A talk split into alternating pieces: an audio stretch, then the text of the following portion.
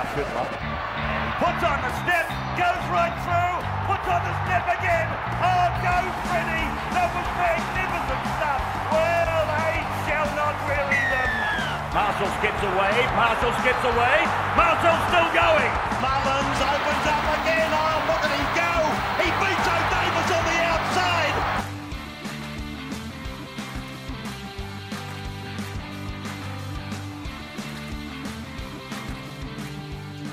Hello and welcome to another exciting episode of the Voluntary Tackle, the only NRL podcast prepared to sell Daniel Wagon themed sex dolls to the developing world.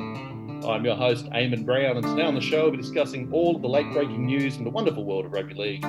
But first, I'm joined by an expert panel of rugby league enthusiasts via Zoom in what is clearly a TVT first. And so, look, I'll just rattle them off now and then I'll bring all you guys in. Uh, the first is the host of the Hypothetic Rugby League podcast, David Hunter. The second is long suffering Dragons victim, Yanis Mateus. And our panel is rounded off by our usual crew of debauchery and Media Watch Mario and Xander Risotto.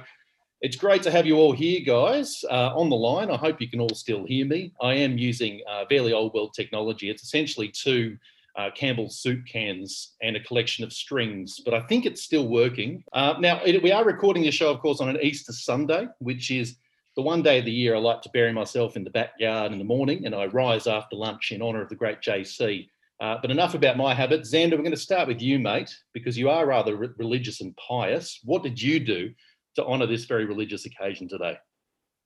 Yeah, mate. Like I like I mentioned uh, before we started the recording, I spent most of it um, evacuating from both ends, vomiting and vomiting and uh, and having incredibly loud diarrhea in Uh, honor so, of you know- Jesus Christ. In, in honor of Jesus Christ. Well, that's excellent news because I think by the time you get nailed up to a cross, you probably are ready to evacuate from both ends. It was it was a religious experience, though, mate. I I, I did I did revive on on on the the Holy Sunday. Fantastic. Uh, look, we're also here. Uh, welcome, Mario. Um, before I get to the other gents, your thoughts on your beloved Manly side and that very close game they had with Penrith. How did you see it? I, thought they were particularly excellent. I mean, they didn't lose by 50. So when Tommy Turbo comes back in round, you know, 114, then we'll be ready for an undefeated drive to the premiership. What what are Tommy Turbo's hamstrings made out of, mate? Is it essentially tissue paper sort of enmeshed with like glitter glue? Yeah, but then with some um, Coke poured on them and then left there to soak for a week.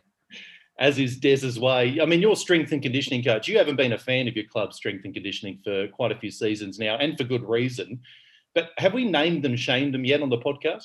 Uh, no, because we'd probably get the pronunciation wrong and then get accused of being racist again. So we probably don't need that. We'll just make Hitler jokes. Those are always safe. Yeah, the one thing this show is always safe of it's uh, bigotry and, and being accused of any discrimination. We've never really dallianced with that. Uh, we're also here with David Hunter. Welcome, David. Uh, you've already mentioned pre-show that you think you're going to be free of all the slings and the arrows. Uh, you're a mad Eels fan, and they haven't played yet. Um, is that the is that reason you've uh, decided to clue into the show a little bit early today? Yeah, it's definitely the reason. I, I felt like if we went on Monday, I could uh, I could be quite embarrassed. I, I actually want to thank uh, both of you guys for mentioning a, um, a fascist dictatorship early on. Um, that's that's part of the reason I listen to the show because I want to hear all about uh, Nazis. You get it all here on the voluntary tackle. That's what you like. A bit of rugby league, but mainly Pol Pot. Um, but if we can sort of sprinkle a little bit of sport on top, then I feel like the listeners walk away uh, with a hearty message about history. Um, and before we close up on that, do you, how do you think the Eagles are going to go against the Tigers tomorrow? Uh, is there any trepidation? Because as a lot of rugby league fans would know, the Eels do come out of the blocks quite well in the last couple of years, Mhm. um, but have faded later in the season. Is there any trepidation about the Tigers tomorrow? Look, if anyone knows me as an Eels fan, they know I'm the ultimate pessimist. Um, I don't think that they're going to win any games ever. So, uh, look, I'm, I always go in, you know, just hoping that we'll be competitive. And also, when we play an Easter Monday against the Tigers, we're notoriously quite bad. So, look, I, I'm really glad that we're doing, like I said pre-show, I'm really glad we're doing this before this game because, you know, I couldn't imagine losing to being so bad as to, you know, being a team that could lose to the Tigers like Newcastle did last week. You know what I'm really impressed with there, David? You've, you've come to the show armed with Easter Monday stats. That's very impressive. You know that your team. well, I don't have you the are official stats there. Eamon. I'm just making them up. But I don't think we're very good on Easter Monday from my memory. No, uh, well, we accept all of that as fact. And of course, last but not least, Giannis, um, you are obviously a Mad Dragons fan. Hook's Army looks to be surprising a few people. They had a win today, and they haven't had a bad start to the season. Are you sort of surprised about that, or were you quietly confident that they'd exceed everyone's expectations? Yeah, I'd, I'd avoid the term Hook's Army, given we we're just talking about some dictators of the past. Um, I am surprised uh, that we're doing better than what I thought we would be. But uh, remember, we've we've taken on, uh, you know, dare I say, and, sorry, Mario, I've got to say this is two teams that I wouldn't exactly say, uh, uh, you know, they're fighting themselves out for a spoon. Comp- and then the Knights today was good, but it was really a war of attrition rather than anything else. So um, I'm, I'm still letting that paint dry. Um, but uh, I always thought we, we're a bad bottom eight team. Oh, sorry, a, good bottom eight team. So um, yeah, about expectations is what we, we're, we're delivering at the moment, I think. Giannis, could that be the tactic of the Dragons? As you said, the war of attrition against the Knights today, the Knights were left with only eight people. Could that be a plan by Hook to sort of essentially kind of maim the opposition so that they sort of limp and bleed to the to finish line? Is that... I, I, I would say that uh, we would be um, certainly looking at sort of, you know, cutting off uh, oxygen at certain levels. Um, no, in, in, all seriousness, I think um, it was the luck of the draw today. Look, it was a good win. I'm not going to say you know good, any win up there is a good win, um, but um, I think that uh, certainly fitness. Uh, we are looking a fit team. I'll give, I'll give Hook that. Uh, and, and, Peter Gentle, the uh, second oldest man in rugby league, seems to have got our defence at least a bit sorted out. Um, but I still think the you know we've got we've got the big boys still still to come. Let's just see where we are after that particularly if they've got more than eight people on on a field at the end of it. As you said, I think it was it was really good of Peter Gentle to uh, you know leave the crypt today to attend the game. I thought that was quite good of him. Um, no, I actually yeah. Reece Sims had a had a bit of a blinder today. Yeah, he stepped up the last two games, which is good. But, but again, is he going to be the Mitchell Moses of flat track bully, uh, you know, uh, out there, or, or, or is he going to recuperate that 2018 form. Uh, we'll wait and see. I guess where I am, uh, and, and, much props last week. What I'm particularly pleased out of everybody is that Ben Hunt, I think, has stepped up, uh, and, and, I've always thought he's he's he's quality. Um, uh, Corey Norman, on the other hand, always beware of a, of a man playing uh, for a contract. Um, you know, one in three years is just simply not enough for the money that he's got. Um, but there, there is some talk as well that we're um, we might be buying a few more ex Broncos players and who we're trading them for. I'm, I'm not that keen on hearing. Uh, we might be getting rid of Adam Clune to the North Queensland Cowboys and we get uh, Maguire back. Uh, to, you know, our way, not so keen on that. I actually don't think uh, Adam Clune's been too bad, but you know, I did mention this on the show last week that you were one of the few uh, Ben Hunt defenders as we did a bit of preview of the Dragons season um, you sort of came to his defence. Ben Hunt, uh, I know he's got a bit of a fracture in the leg. Hopefully, it's not too bad. He'll be back at some stage this year. But Corey Norman, as you said, he's the one who's really surprised me because I think he's been garbage for about three years. So, I mean, I hope that's not hitting too close to the bone for you. But um, is there a chance? You said he's playing for a new contract. Surely the Dragons won't sign him up again, will they? Because they've been trying to shop him around and get rid of him, haven't they? Yeah, we, we got we got two young kids coming through, uh, Amone and Sullivan, who are we've got big racks on that. That's our future, mm. and they're in their contracts. Apparently, in 2023, they need to be actually in their contracts. They need to be playing in our first uh, as our first starting hookers, uh, first starting half, should I say? So I, I, I think that even if we did offer um, Norman something, um, it would be uh, you know a year um, at half at, at, half the rate. Um, my concern is is that Clune uh, offers more versatility. He can come off, play hooker, but also he can play at the halves. Um, and and I think he'd play quite well with Hunt. Um, but you know, I, I, guess the question with Norman is is I'm not sure whether he's playing well or he's just playing better than what he was last year. Um, he did play well today. I'll give him that. Um, but yeah, I, would rather see him play somewhere else. If, if yeah, one in three years is not enough. Yeah. And, um, you know, good luck to Corey. I hope he does get a new contract. Of course, he very famously won his previous contract on a blackjack table, uh, which is pretty rare in the, the game of rugby league. And Adam Clune, I don't know if anyone else agrees, he has to be the oldest looking early 20 something that I've ever seen. That man must have come out of the womb with sort of middle aged dad Bob Flab. Andrew McFadden used to look like that as well. I, I, you know, he, he kind of looked like he came out Benjamin Button style. So, yeah. Yeah, the great McFadden. He was the guy that um, no one realised how old he looked because he wore the headgear for the first half of his career.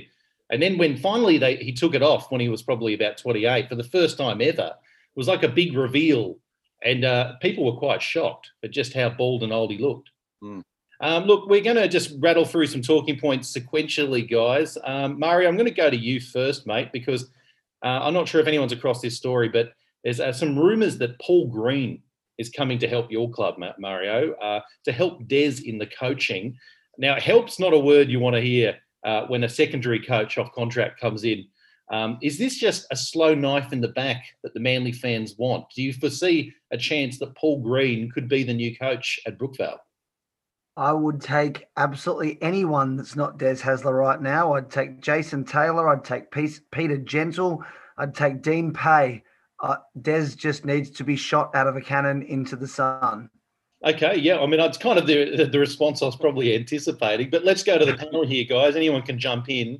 Um, is anyone else, I guess, as um, towards Des Hasler as Mario is? Do you think he's doing that bad a job? I know, obviously, the results this year would suggest things are not good. Uh, last year, a bit of an injury crisis, wasn't a great year either. But the year before that, got to the finals, looked quite good. Um, should he be banished from Brookvale forever for someone like Paul Green? I mean, I think the the decision's already been made, right? I mean, they got thumped the first couple of weeks and they extended his contract. So, I mean, it's. Uh, I think uh, I think he's manly through and through by the the sounds of things, and they're not going to budge on it. I kind of agree with Mario. I don't think it's a smart decision, but um, yeah, I, I don't see how you can make a decision like that and then turn around and look to bring somebody else in that quickly afterwards.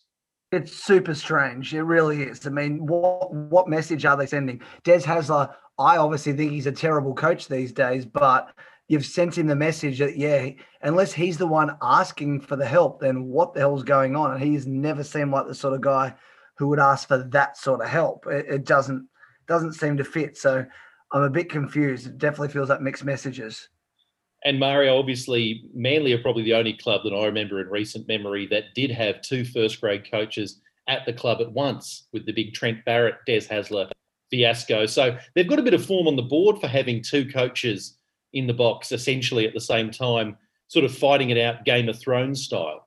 Worked out really well last time. Yeah, well, I mean, I yeah, suppose I, at least I didn't mind making the final, so I suppose in a way it did work out okay. And frankly, you know, it's not my money they're spending. If if our owner wants to throw his money away, that's his business. Well, I mean, wasn't the whole problem with the North Queensland Cowboys supposed to be Paul Green?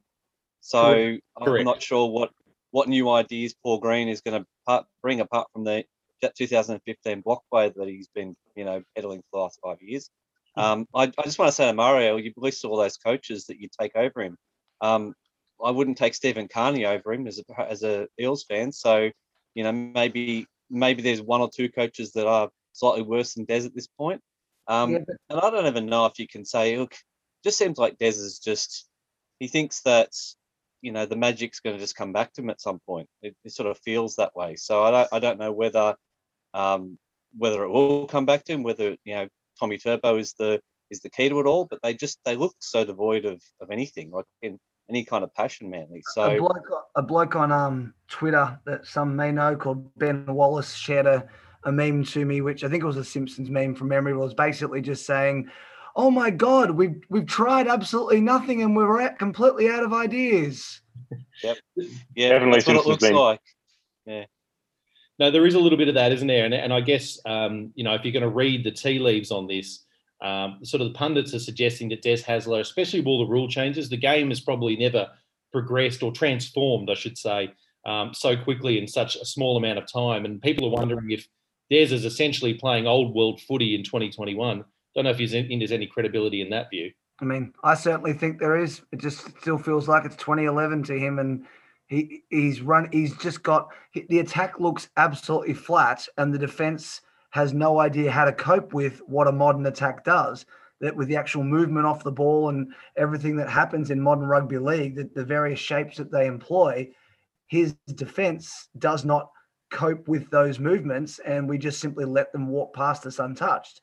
And it's happening in the middle of the field and out the, the sides, but especially on the wings, we're just absolutely lost. What do you think about the recruitment though, Mario? Like, um, is have they been bringing the right players in? Is it just the fact that we changed the rules so quickly? Has he, you know, I mean, I don't know who you guys have for this. You got Josh Aloiai and some well, other one. I, you know what I mean? I'm not sure who's though. come in. The thing is, he's been yeah. good, but my issue is we've got the players in reserve grade not being used. Guys, uh, maybe they're not going to set the world on fire, but they're at least first grade quality players between Sadler and Cust and Harper and Funa. We've got a few good players right there that are better than what we're playing in first grade. Anyone except Des Hasler can see, and I've said it four weeks in a row now, that Dylan Walker is a terrible fullback, and this was probably his best game, at least with the ball. He still offered nothing, but he at least looked like he tried to offer something. But you look at every single try that gets scored against us, no matter where it is, Dylan Walker is almost never in shot. He's just not there. He doesn't know where to be. You know, Brendan Elliott looked lost in attack, but at least he was decent in defense. And you see Tommy, you see Pap, you see Teddy and even I won't say Kalyn Ponga, he's not quite on that level in terms of defense, but generally speaking, the guys that they know, the good players know where to be, and you can't. Uh, that's not even Des's fault, but picking Dylan Walker in that spot every week is Des's fault, and picking Jarrod Croker, uh, sorry, uh, Lachlan Croker in that spot each week when he's only had two good games for Manly, and they're both against Canberra uh, uh, what is Des Hasler seeing that no one else sees? Literally no one. Yeah, Mario, I was, was going to say this. I, I, actually, I actually can tell you what's going to happen because I, I reckon what's happening with Des at the moment has parallels with what Mary did. Sorry to bring it back to the Dragons. Is Mary kicked, had a, a whole range of young players ready to step up. Now, you know, we're talking with Tristan Sailors. Uh, we had a, a, guy called Lachlan Tim, who was the um, Canterbury Cup prop. Uh, we had a whole lot of young players that week in, week out, instead we chose underperforming so-called stars uh, that never delivered. Uh, and ultimately what happened, of course, is, is we end up getting Flanagan in, um, you know, the old established coach. Um, so, you know, I sort of, I can see a lot of parallels between what we've been through and what you're about to go through. Um, uh, and and this, due respect, signing signing up Des this time made no sense. No one was after him. Like, why bother? Um, you know, there's there's no need for it. Yeah, you're right. It's Des Hasler is not hot property, is he? No, it's funny. You say we that did the same. I, I labeled we, them. Yeah. Sorry, I was going to say I labeled yeah. them the Manly Sea Dragons this week because it's the same thing. They're, they're about two years behind where the Dragons were, and they're signing up a coach that no one wants. So, so the next, the inevitable step is is that um, Mario. I'll, I'll have to give you some lessons on how to deal with Twitter, uh, on Twitter, and how to deal with failure really badly. Um, it's what we call a Monday morning. Um, so uh, you know how to blow up. I'll give you the instructions. I'm sure you'll be fine.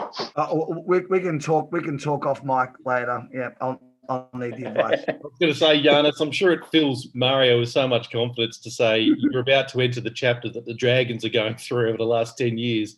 Uh, a bit of a sense of foreboding there.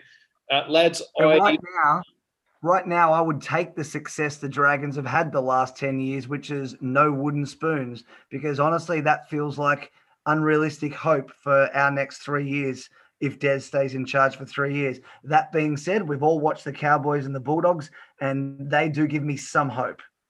I almost feel like the the Manly Seagulls, the Dogs, and the Cowboys should be broken off into a new comp, and they just do a round robin every week because they're definitely not up to the standard of the rest of the competition, and their games actually might be close then. Oh, it'd be, it's yeah, super exciting. What we want is close games, apparently, because we're certainly not getting them at the moment. Um, so, yep, you're right. This will be the more successful comp. Those three teams. Mitchell Pearce injured today. It looks to be a neck injury which is, of course, a double blow for Pearce. He's out of the footy team for months, and it's also his dominant sexting arm.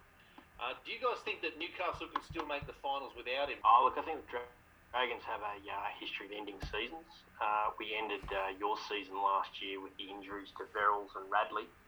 Um, uh, and I think that uh, they're pretty much gone this year, too. Um, if, if Pearce is not there,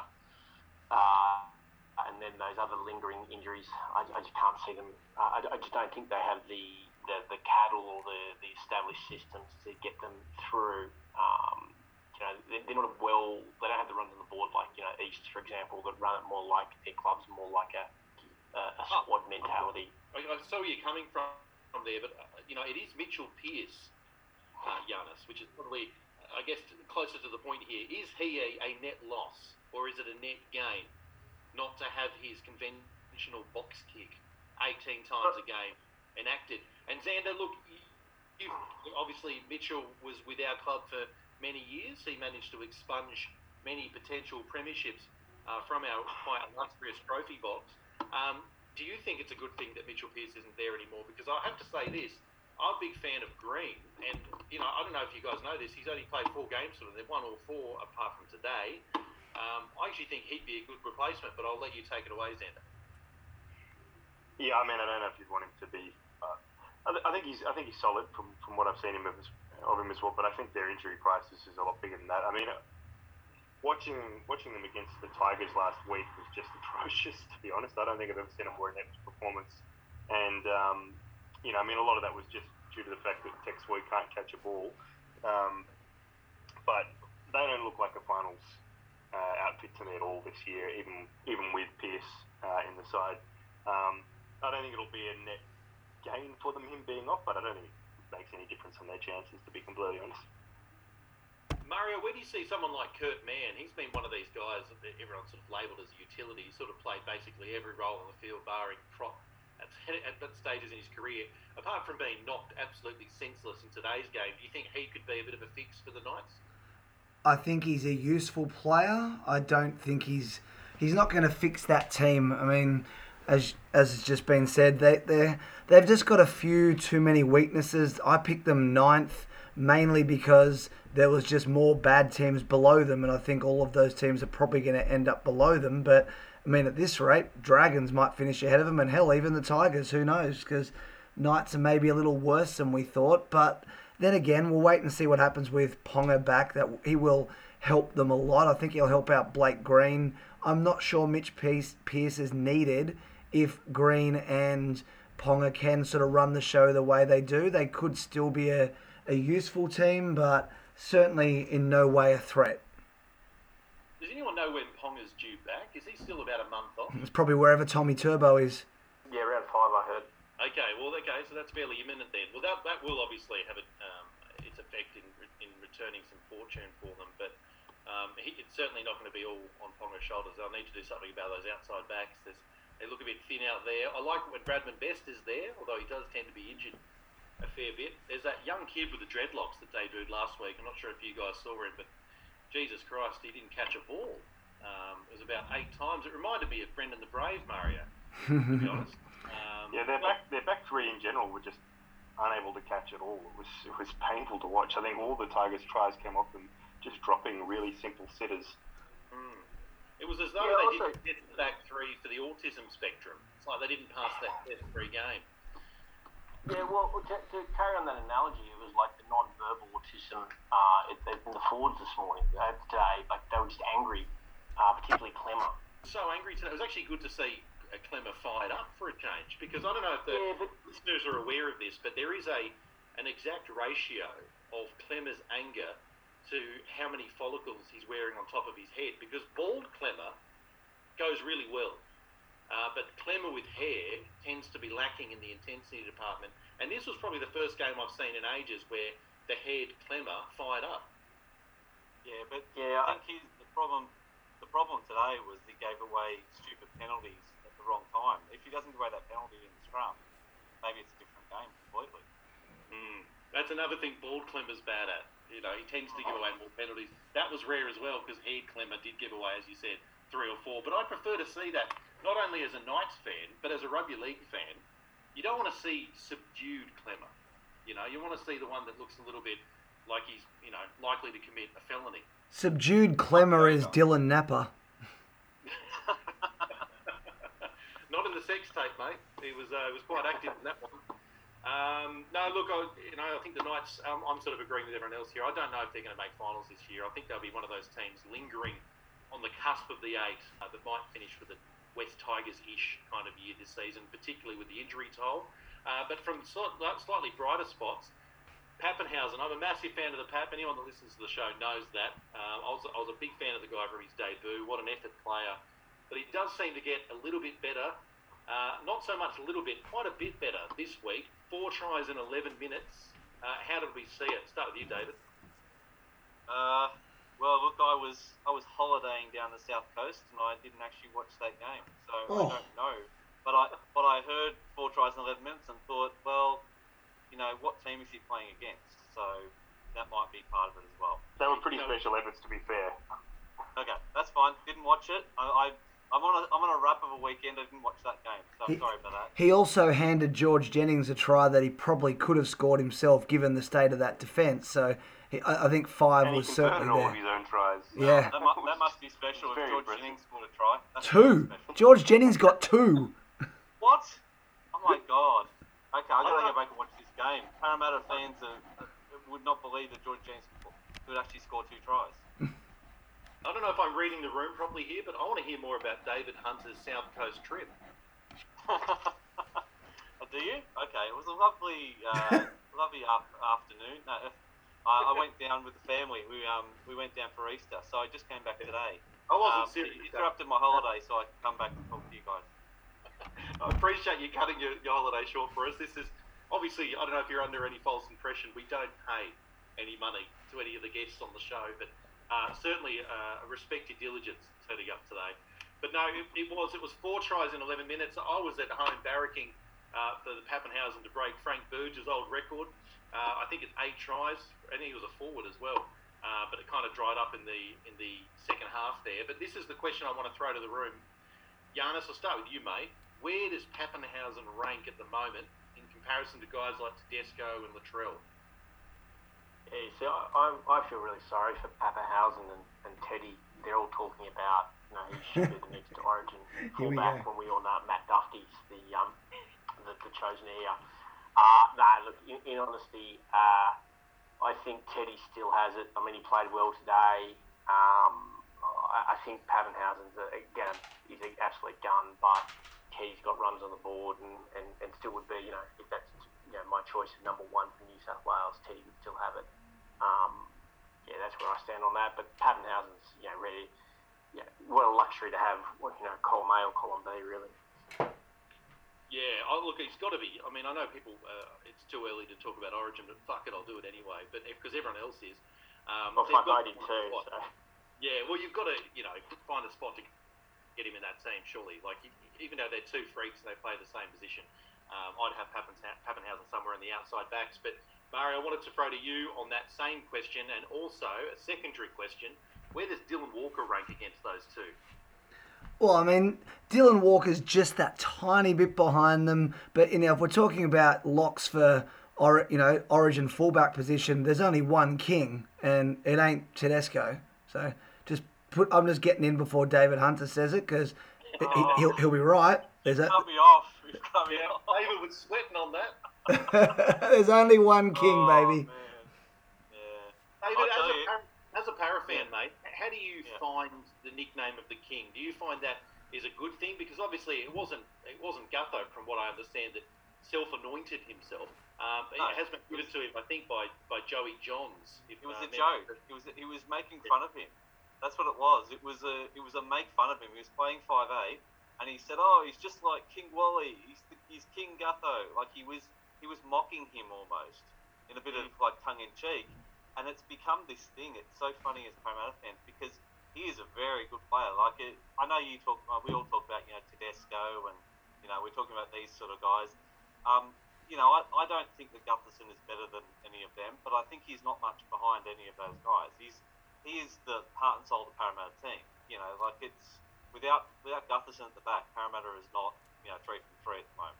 Like that's that's a fact that you know you've got to realise that. But look, I, I just find it really funny because it really infuriates other fans so much that we just lean into it now.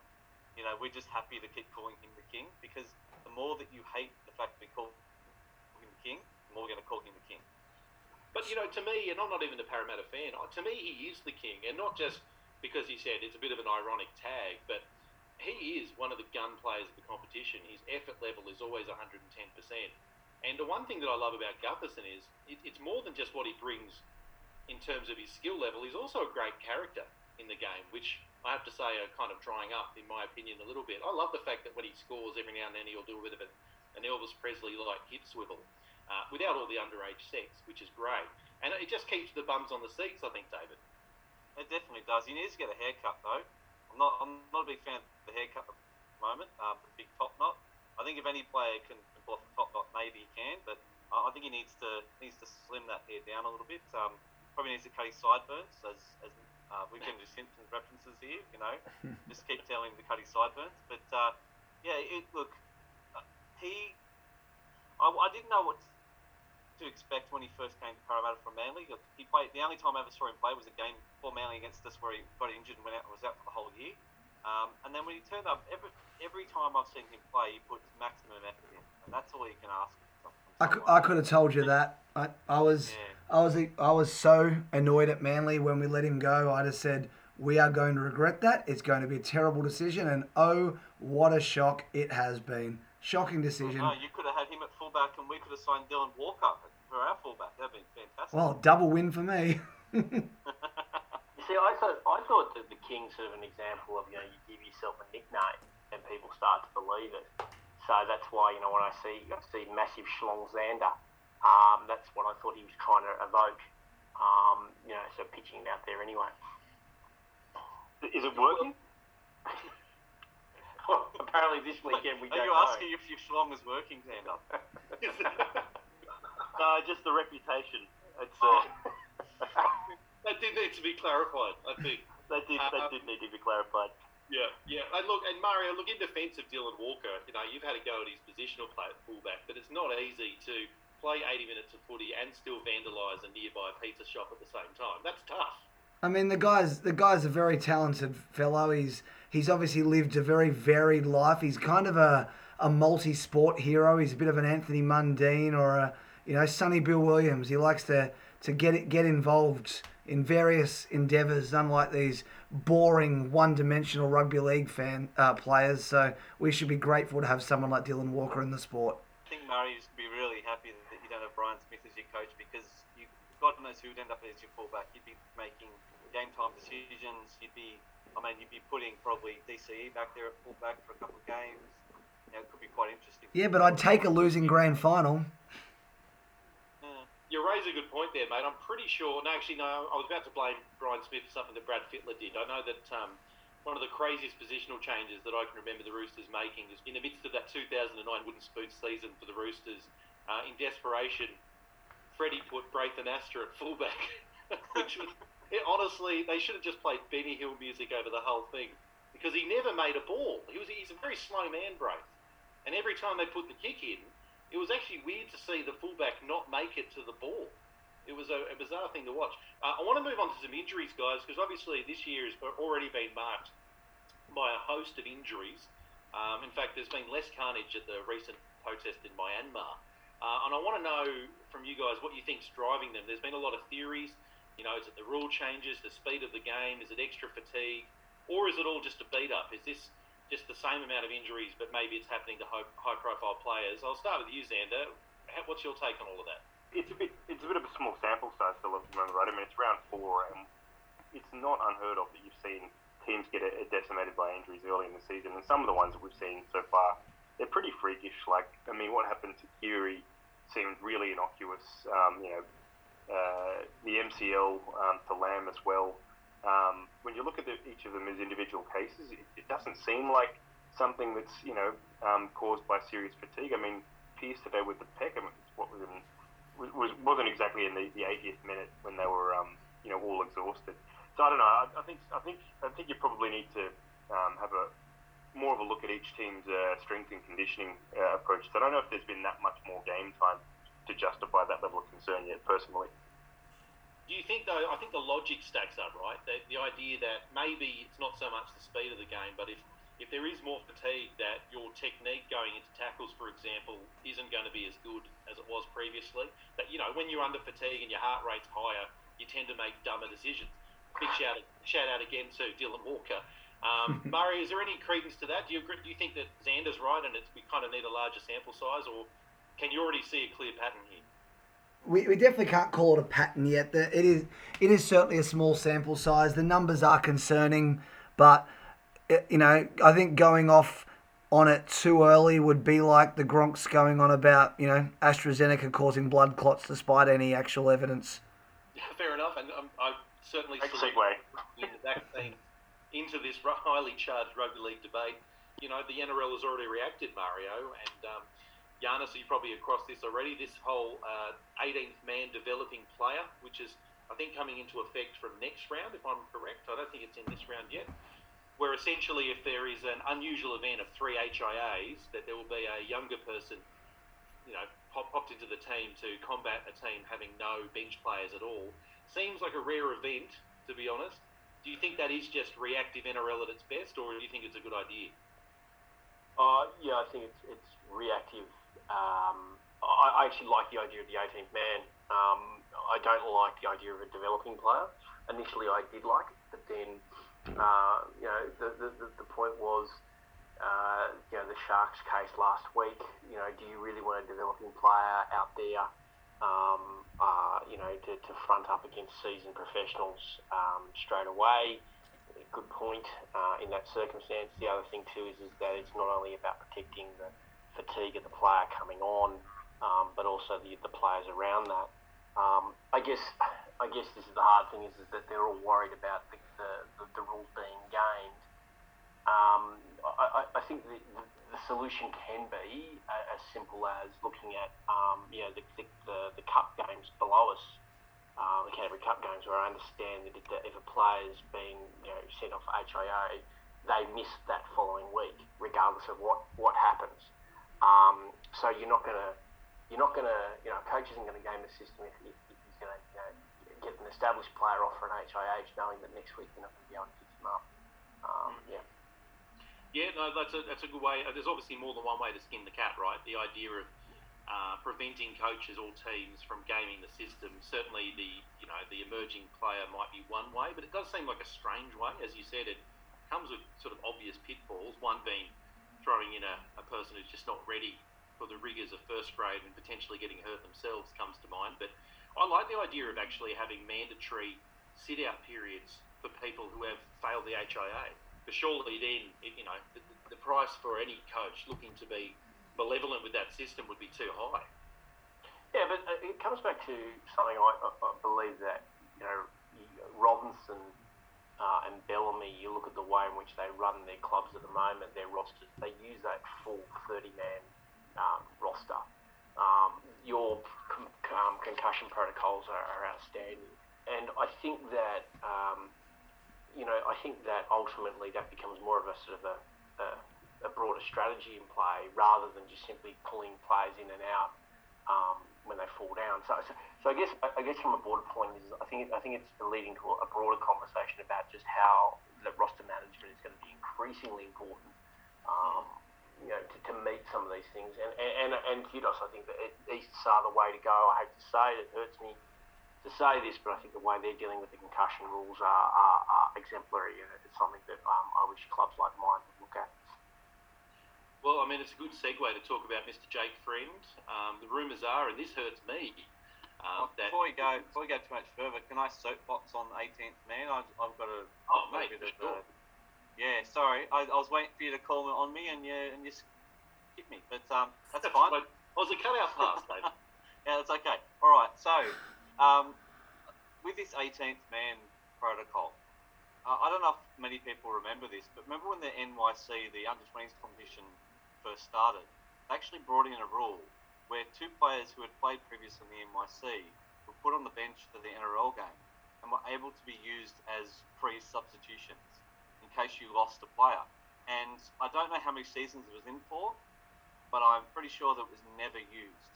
So when when Giannis is saying, look, you know, you don't want to put a development player in there, I think all coaches wouldn't want to do that. That's that would be a ridiculous thing to do. Um, and I think that an 18th man has got to be a seasoned professional. You can't have young kids running up in, in pressure situations like that. And I mean, it's it's basically put to you that you know all the coaches in 2008 weren't willing to do it. So I don't know why they were willing to do it in 2020. Um, and with the with these injuries and you know with people, it's not so much the injuries. I think people have got a problem with the rules. I think they've got a problem with the the perceived slowdown of quality of the play. You know, I mean, there's a lot of bash, a lot of bash and barge tries happening. Um, a lot of you know very lazy efforts, and I think some of them are leading to injuries. So um, I actually was I was put on I put on Twitter the other day. I said, look, why don't we have at the 20 minute and 60 minute mark, why don't we have like a five minute, just a drinks break kind of thing, just to stop.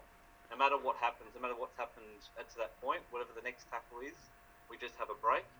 Um, and I was, I felt a little bit justified when uh, Paul Broughton actually said exactly the same thing on Twitter as well. I, I don't know whether you guys think that that's a good idea, but if you give players about five minutes or so at the 20 minute and 60 minute mark, I think that some of this fatigue will come out of it a little bit and we won't get as many injuries. But what happens to the little guy then, David? What happens to the little guy? You still got you still got plenty of time for the little guy. The little guy can be good in the 19th minute, 39th minute, 59th, and the 79th minute. It'll be fine. 20 minutes well, that, is a long time.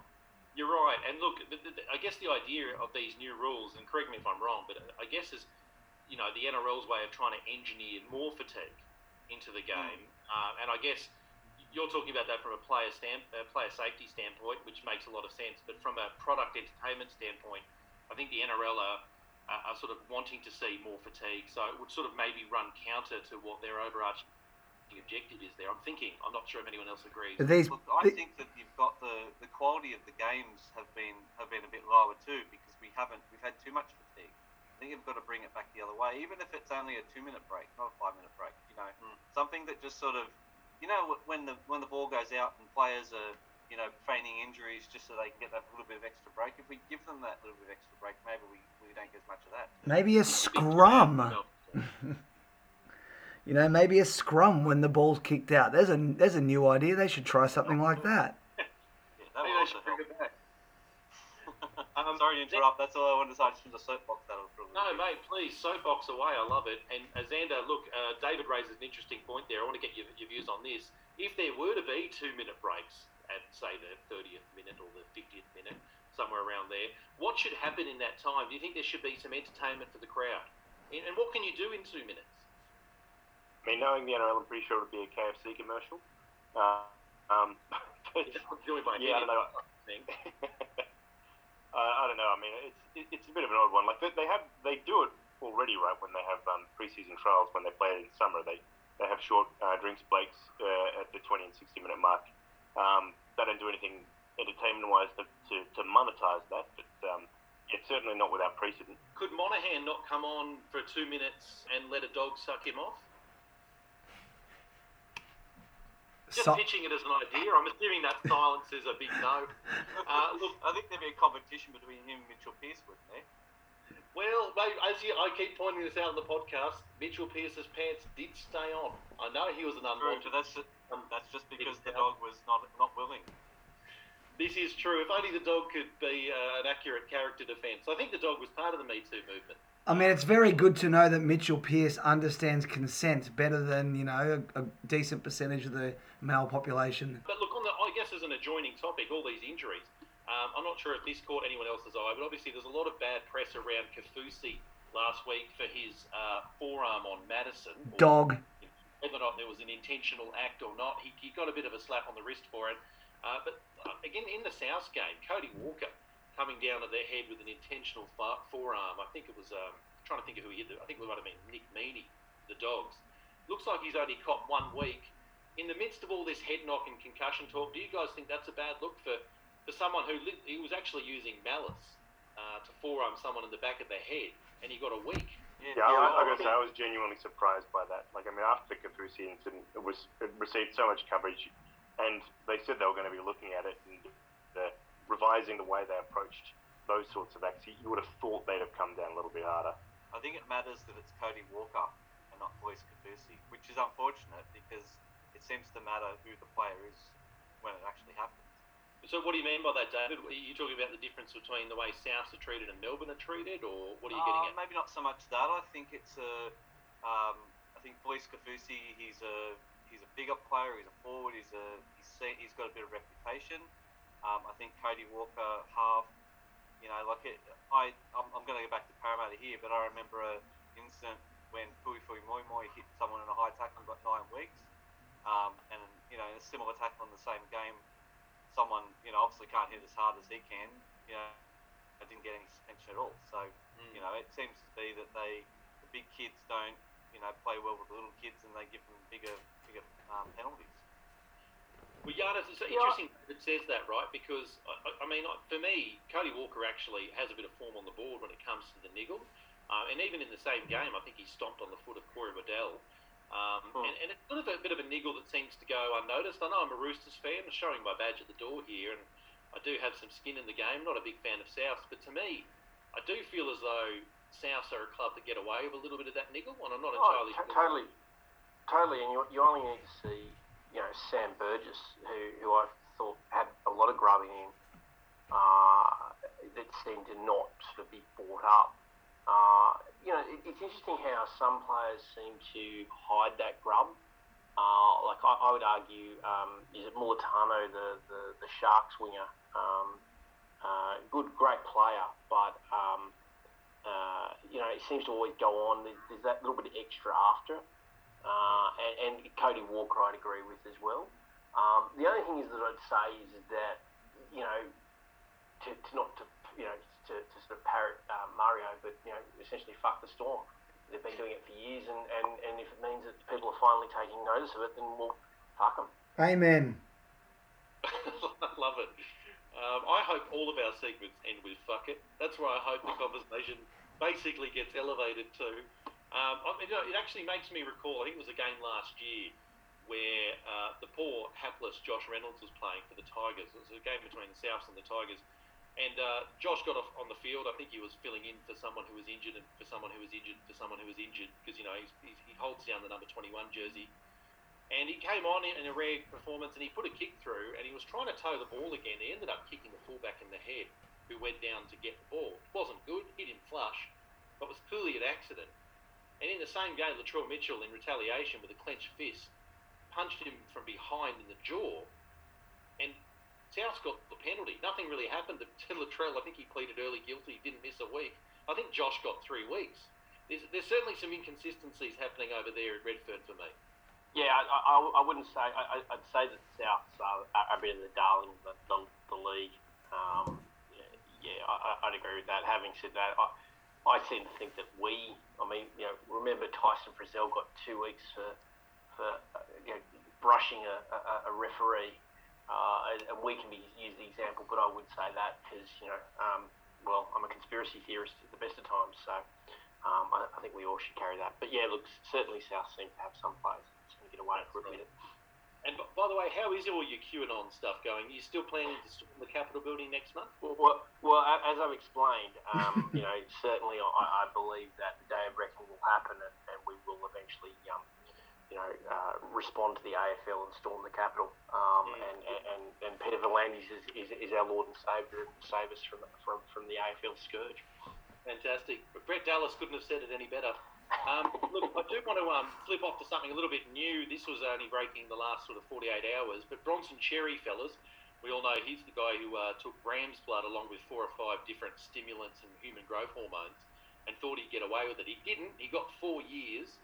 But it's come out today. He's looking to not just rest on his laurels while he's uh, sitting on the sideline. He actually wants to potentially make an NFL switch uh, Mario, do you think this is going to be a successful venture? As you've already pointed out, um, these things tend to end quite well, don't they? I just want to know why do we care about anything Bronson Xerri says or does? Uh, I think it's because we can put the headline Cherry Bomb into it.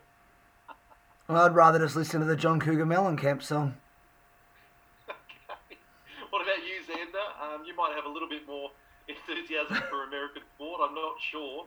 Uh, Bronson Xerri, could he make a go of it? And B, this is my real. This is where the real question is for me: Is this a slight on the NRL, or he's been sanctioned by our sport? And rather than sitting out and, and, and taking on his comeuppance like a good Jake Friend would, and work, you know, seven hours a day at a sandwich shop, and, and slowly work his way back into an NRL career, he's going to fuck off to America and potentially, you know, make a go at over there.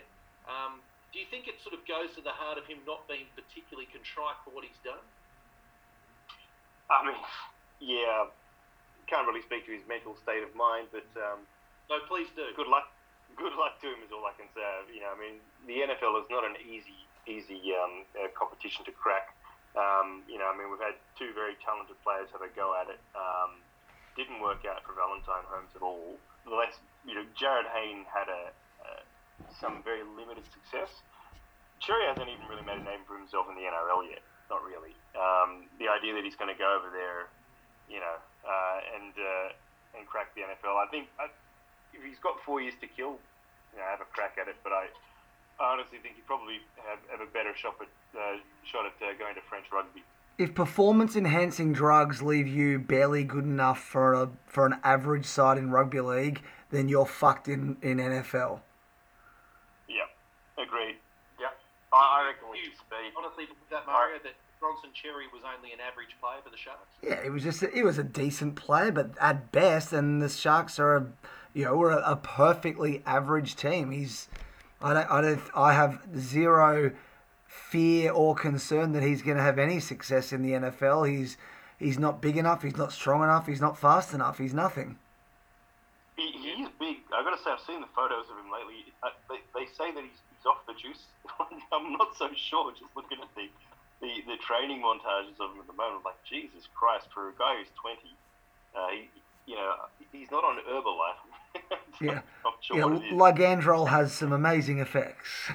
is for NFL rosters is that so he'll he'll get one of these um, international developing roster spots wherever or, you know like whatever they do when they you know the same thing Valentine Holmes did. But to actually make it to a roster, when you've got all these kids coming through from college that have spent their whole life basically training for this, and he's just going to pick it up, he's going to he's going to make an NFL squad. It, it's very rare that it ever would happen. extremely difficult. Only two percent of the college kids make it into the NFL to start with, so the competition's going to be massive. Yeah, but Giannis, uh, uh, surely this depends on how much gear he's you know likely to get on. Isn't it?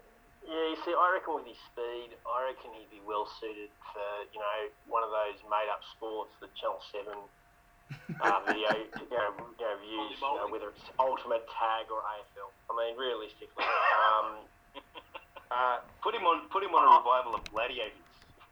Exactly, exactly. Look, I'm, I'm, I'm I, I view this. You know, I'm starting to get into NFL, and fuck, it is, it is a completely different sport to what he would come at. You know, the angles, the, the training, what he's required.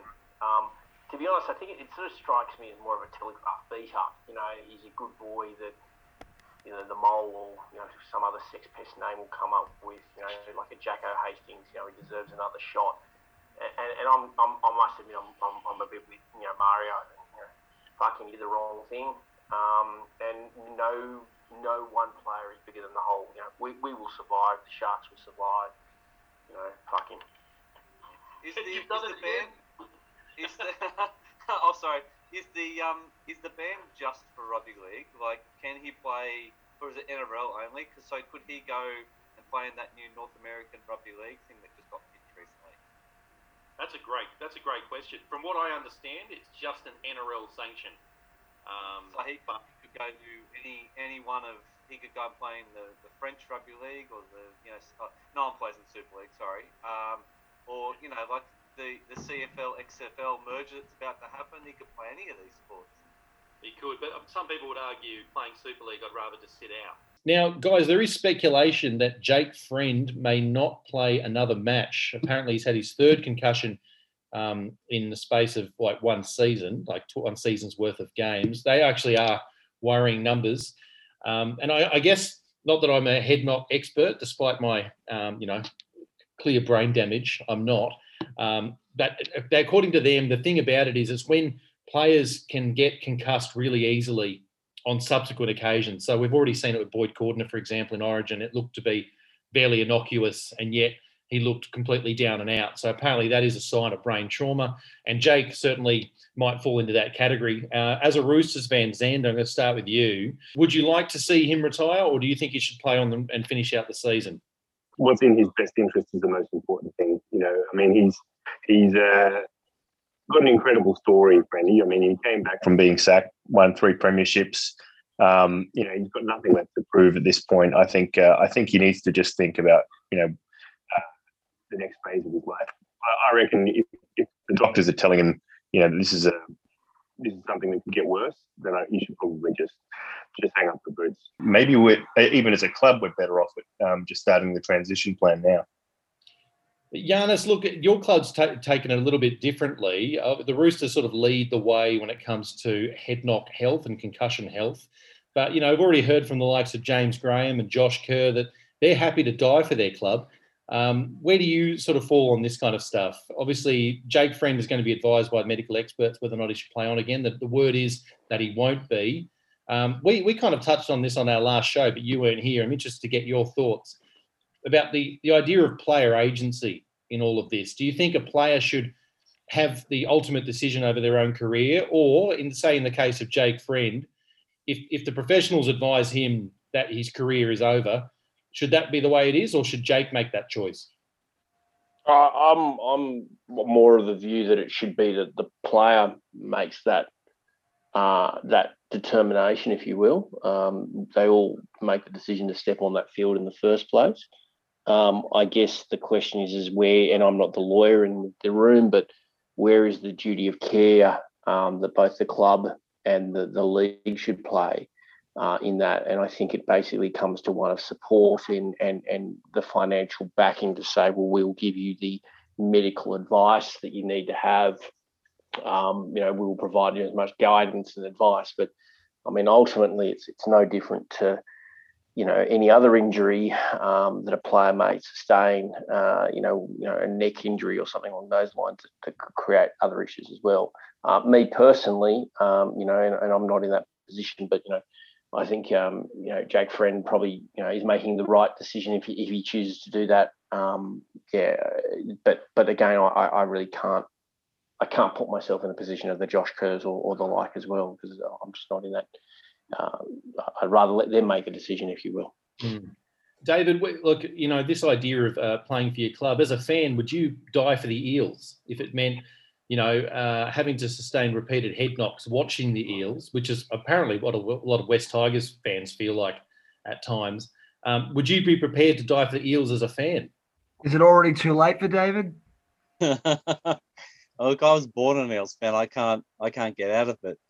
Uh, this this concussion stuff is I feel like you know 20 years from now we're all going to say god they were stupid to do things the way they did it it's always the way that things are I, I just don't know like it I think if the if the doctors at this point say he's got you know he's got a, a real risk that something bad could happen I, I don't begrudge him for retiring Jake Friend um, but yeah I don't know I'm just not sure just not sure what the best way to go about this is because obviously it's a contact sport you know, we're going to get large collisions. We've taken the shoulder charge out, which was supposed to help a lot of this. But, you know, I, I always laugh at the people on Twitter going, oh, look, maybe they just all should wear headgear and, you know, not, you know, sort of not thinking about the fact that you, you know, your brain's not actually being protected by headgear at all. No, it's not.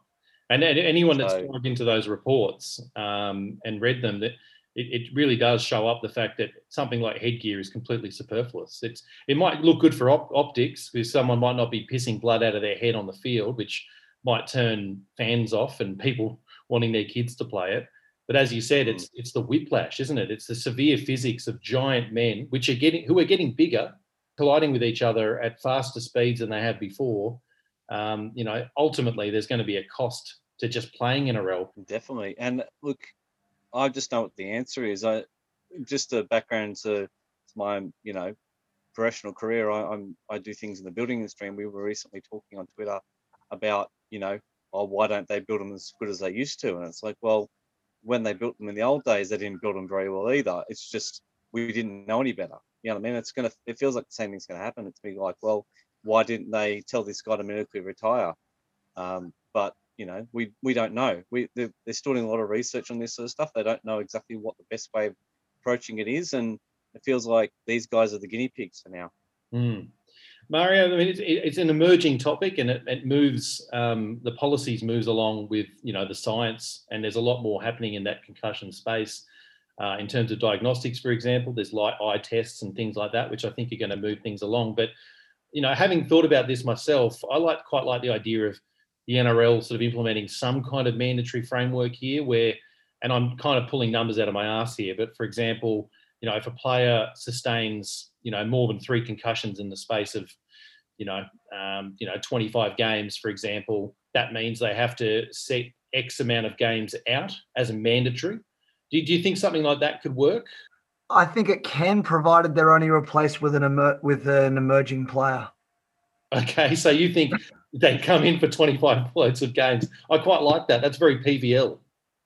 Yeah, well, I mean, you know, apparently three is the magic number now, isn't it? It, I don't know if you guys have the same impression. It doesn't feel like there's more concussions now. I think it might feel that way, but I think it's because you know the trainers and the players and the game is onto it more and they're more protective. Is that the impression you guys have as well? Yeah, I reckon it's a lot of it's um, down to the fact we have a concussion protocol to begin with. I can remember, you know, when we were watching footy um, before all this started, you know, particularly when you look at those old Origin series from the, the early noughties, and um, you know, going back to games from the nineties, players were just encouraged to shake it off. You know, you wouldn't have thought you know twice about it. In that Origin game, do, just talking the Origin, um, we all remember the the time that Marty Bella got up and played the ball backwards, and everyone and some mem now everyone laughs at it, but Yeah. there's no doubt he was fully concussed at the time and probably should. And if he was it was nowadays, he would be off the field. But no, he was just play on Marty. It's fine, you know. I think that's part and parcel, David, of being, um, you know, a giant forward with moustache and balding. People just tend to laugh at you because you've got that kind of comic physique. But I think you're right. We had no conception back then, did we, of how serious? I mean, people, even the idea of using the word concussion, right? That's it's a bit of almost a PR spin, right? It is brain trauma.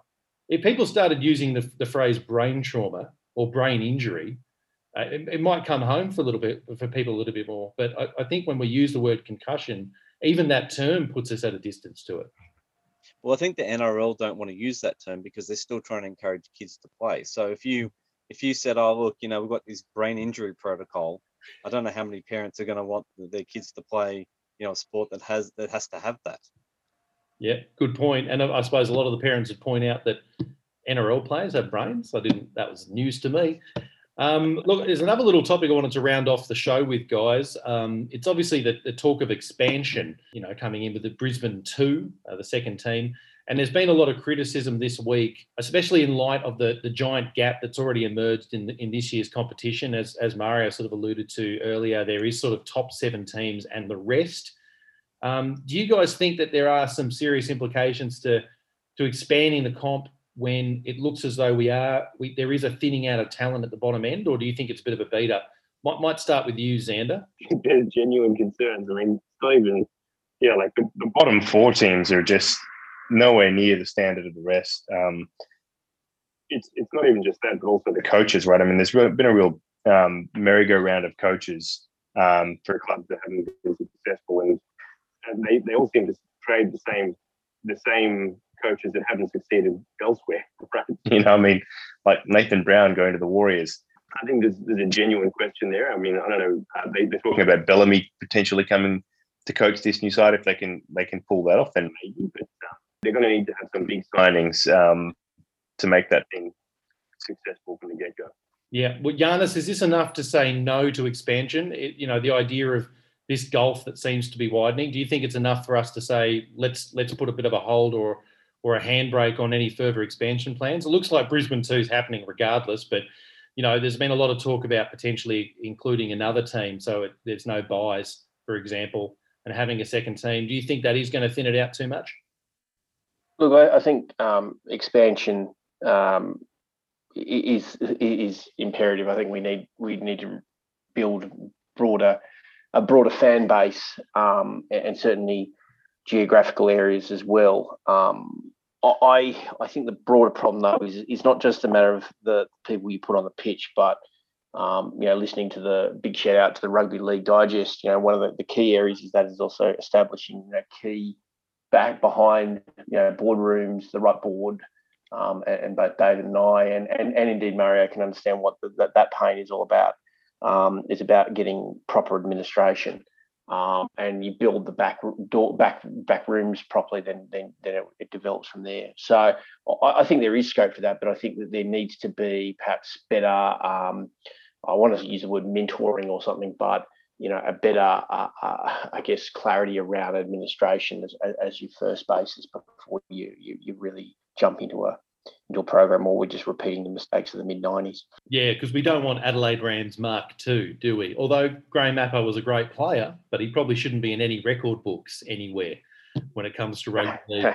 Um, look, I don't know if this could be a furphy, Mario. I might throw this to you because, you know, there's always a gulf between the top teams and the bottom teams, obviously. And, and I'm wondering if, you know, the way that scoring has changed, obviously, there's a lot more tries at the moment with the rule changes.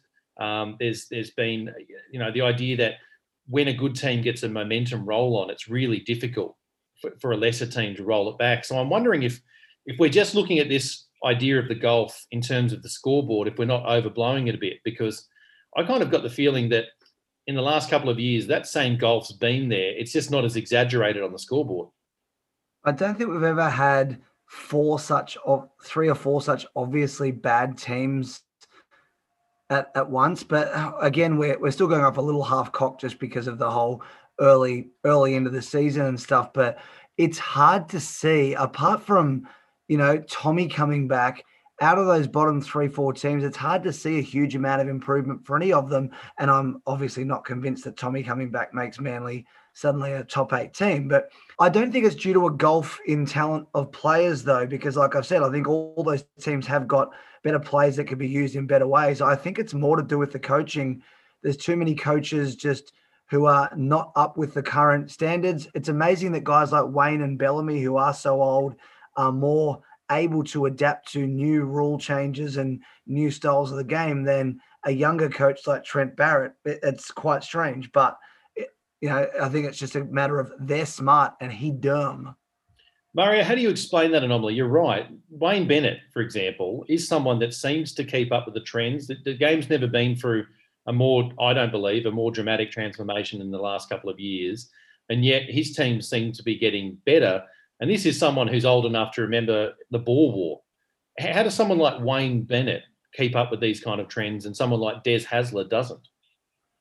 Wayne, Wayne, I mean, there's there's no easy answer. Wayne is just – there's a reason he's won as much as he has and been successful as much as he has. He's just really good at his job. Whereas Des has had success, there's no question. But when you look back at that Manly squad that he had and he won those grand finals with, they were pretty goddamn good, and the team really picked themselves. And your forward pack back then, that's what I remember. The guys when, when Watmough was good and Glenn Stewart and those God, you had a good forward pack in the, the, the sort of the, the golden age of the the, the Seagulls. Um, but David, fair, Mario, I mean, the uh, the Seagulls have won just as many premierships as Wayne Bennett has in the last twenty years. Yeah, but he's stayed consistently up there. You know, he's ta- he's kept teams. He took that Knights team, that Knights team that he took to the prelim and almost got them to the grand final. They were not a good squad, and the moment he left, it was shown just how bad they were. You know, he did amazing things with that team, in my opinion. I understand his last premiership was back in 2010, but you know, he was a Ben Hunt drop ball away from one only, you know, six grand finals ago. So that still has got to tell you that he's still there. I just enjoy the fact that a, Ben Hunt dropped a measurement of time, um, and a lot happened in that in that moment. I, I, I, don't know if you guys saw this. You know this, Giannis. Apparently, uh, I think it was Brent, uh, Greg Alexander mentioning this in the commentary that um, you know Ben was copying a bit of a Bronx cheer from the kickoff in the Broncos game. Did you notice that, or is that all bullshit? I'd say it's all bullshit. Um, I think that uh, I think the most important thing out of this conversation is to demonstrate that the, that uh, the 2010 grand final was, I dare say, the last time that um, good has triumphed over evil uh, to such point that, Aimon, you, you're on record of saying you hate Brett Morris on another podcast that David would be aware of. And I think that's a rugby league crime uh, that I, I, I, I, normally would be outraged about, but I just think we should point that out. And maybe we could all, you know, in this time of wokeness, recognise where you've gone wrong and, and apologise to rugby league. Thank you, mate. No, look, I do plan on self-flagellating with a, um, a cat of nine tails of, of leafy goodness uh, later in the day. Um, yeah, for anyone interested, that was on David Hunter's uh, Hypothetical Rugby League podcast, where I did, and there was some nuance there, Giannis. You're leaving that out, mate, because I did say that I'd turned around on Brett Morris and I hated myself for not liking him back in 2010. But David, just on I didn't get that far. I just I hung up right. I stopped the podcast right then because I'm not prepared to listen to such drivel after that. To be honest, I lost a lot of Dragons give up. fans that day. Surely no one ever disliked Brett Morris. I'm confused. He is pretty damn likable, I have to say. He's too likable. Um, David, Queensland. On the topic of expansion, mate, where, where are you on that? I don't know your thoughts. You've done plenty of, um, obviously, plenty of hypotheticals over your time, but I'm not entirely sure where you sit on the idea of the NRL expanding. We are getting that second Brisbane team. So, two questions: Are you for some expansion? And two, do you think this golf in the competition at the moment is going to be a problem for convincing, um, you know, the rugby league authority to actually add another team after that? Yeah, look, I, I don't think you can ever have 17 teams. I think if you're going to go 17, you're going to go 18. I what like what Giannis was saying. I'm I'm worried that you know the NRL. Hopefully they've learnt their lessons from 1995, where they put four new teams in and we went to 20. Um, and I think we we tried to expand way beyond our means, and obviously you know a lot of other things happened at the same time. Um, I'm also a very avid uh, League Digest uh, listener, so I, you know, I know all about that sort of stuff they're talking about. But look, I think there's enough quality players out there. I just think that you're always going to have poor teams at the bottom, and you know, look, there's been you got to say there's been three poor teams in the first four rounds, and you never know what's going to happen. You, Canterbury have been a poor team, you know, many years in a row, and then sort of had these late season runs, and it's kind of papered over some cracks for them as well. So you know, there's always going to be the the teams, the haves and the have-nots. So I don't know if having 18 teams as opposed to 16 is going to make that much of a difference. Uh, and I do think the quality is still there. And you know, realistically, I don't know whether Brisbane two is the best thing to go about. You know, maybe that's I, I can see the commercial reason for it, but you know, like I I really think that we missed a huge opportunity to go back to Perth a few years ago, and it might be too late now. But I still think that might be the next sort of step. And I, I wouldn't mind if if we had 18 and they were in there. I also kind of think that some of these Sydney clubs maybe need to. I know I don't want to go through that whole pain went through the amalgamations again, but I think we might need to revisit whether having nine Sydney clubs is, is actually good going forward. Mm, it's interesting. Food for thought. You might be uh, copying a few more Manly Perth Eagles chat, Mario, um, if that happens.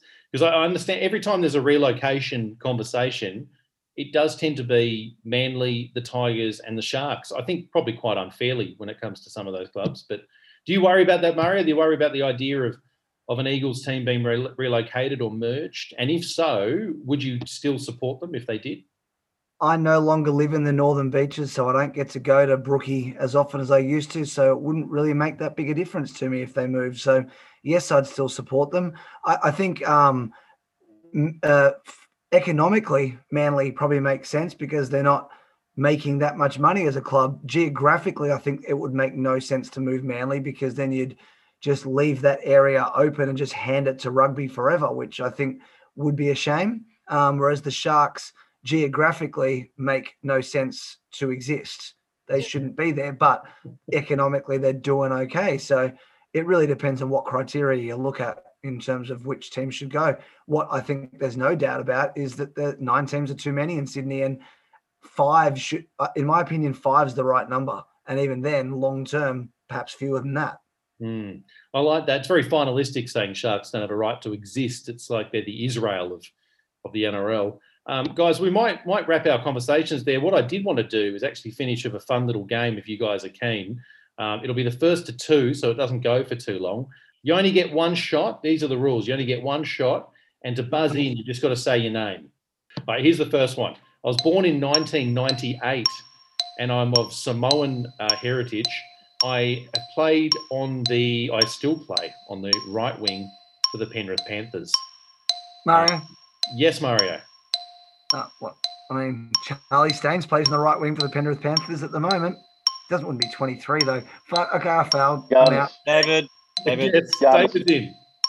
Is it Brian To'o? It is Brian to- Oh, well done. I hope I didn't send you astray by saying left uh, on that wing. I, I'm I going think off. he might play left wing. Yeah, I'm, I'm going off Wikipedia, Mario. So you got fucked over by Wikipedia. I'm out. left, left wing now, but oh well. All I'll right, take well it. done, David. You're off the mark, mate. You're one away from victory. Well done. Okay, uh, who am I? My, my middle name is William. You might not know that. Uh, and I was born on the 20th of October, 1969. Nice. Um, thanks, for the. Um, now I'm retired, obviously, given the DOB, uh, and I was a centre 5'8 who played in the 80s and 90s. I played for Australia on 26 different occasions, um, and I'm considered one of the finest players of the 20th century. Uh, I may have played, Giannis. yes, Uh, probably too old. Uh, uh, Wally. it is not Wally King Giannis. Wally. Mario, Yes, Mario. Steve Renouf. It is not Steve Renouf. Then there were two. It's down to Xander and David. Who will hold their nerve? We'll find out after the break. No, we won't. We'll continue. Uh, I played for the Green Machine. David, Yes, David. is it Laurie Daley? It is Laurie Daley. David, clean Oh. sweep, mate. You've won it two zip. Congratulations, mate. And it's good timing because we are running out of time in our Zoom session. It just popped up to alert me. So, congratulations, David. You are the, the proud owner of a 1980s version of the Encyclopedia Britannica. I'll, I'll, I'll send you out the CD ROM. Uh, so, enjoy that. And, uh, guys, that brings us to the end of the show. Thank you very much for doing this weird, novel TVT panel. I hope you enjoyed yourselves. Do you have any final thoughts, guys, to leave the listeners with before we go? I have no thoughts at the best of times. No, my head's empty now. I got nothing left. Okay. But we are a brains trust. That's why I love our show.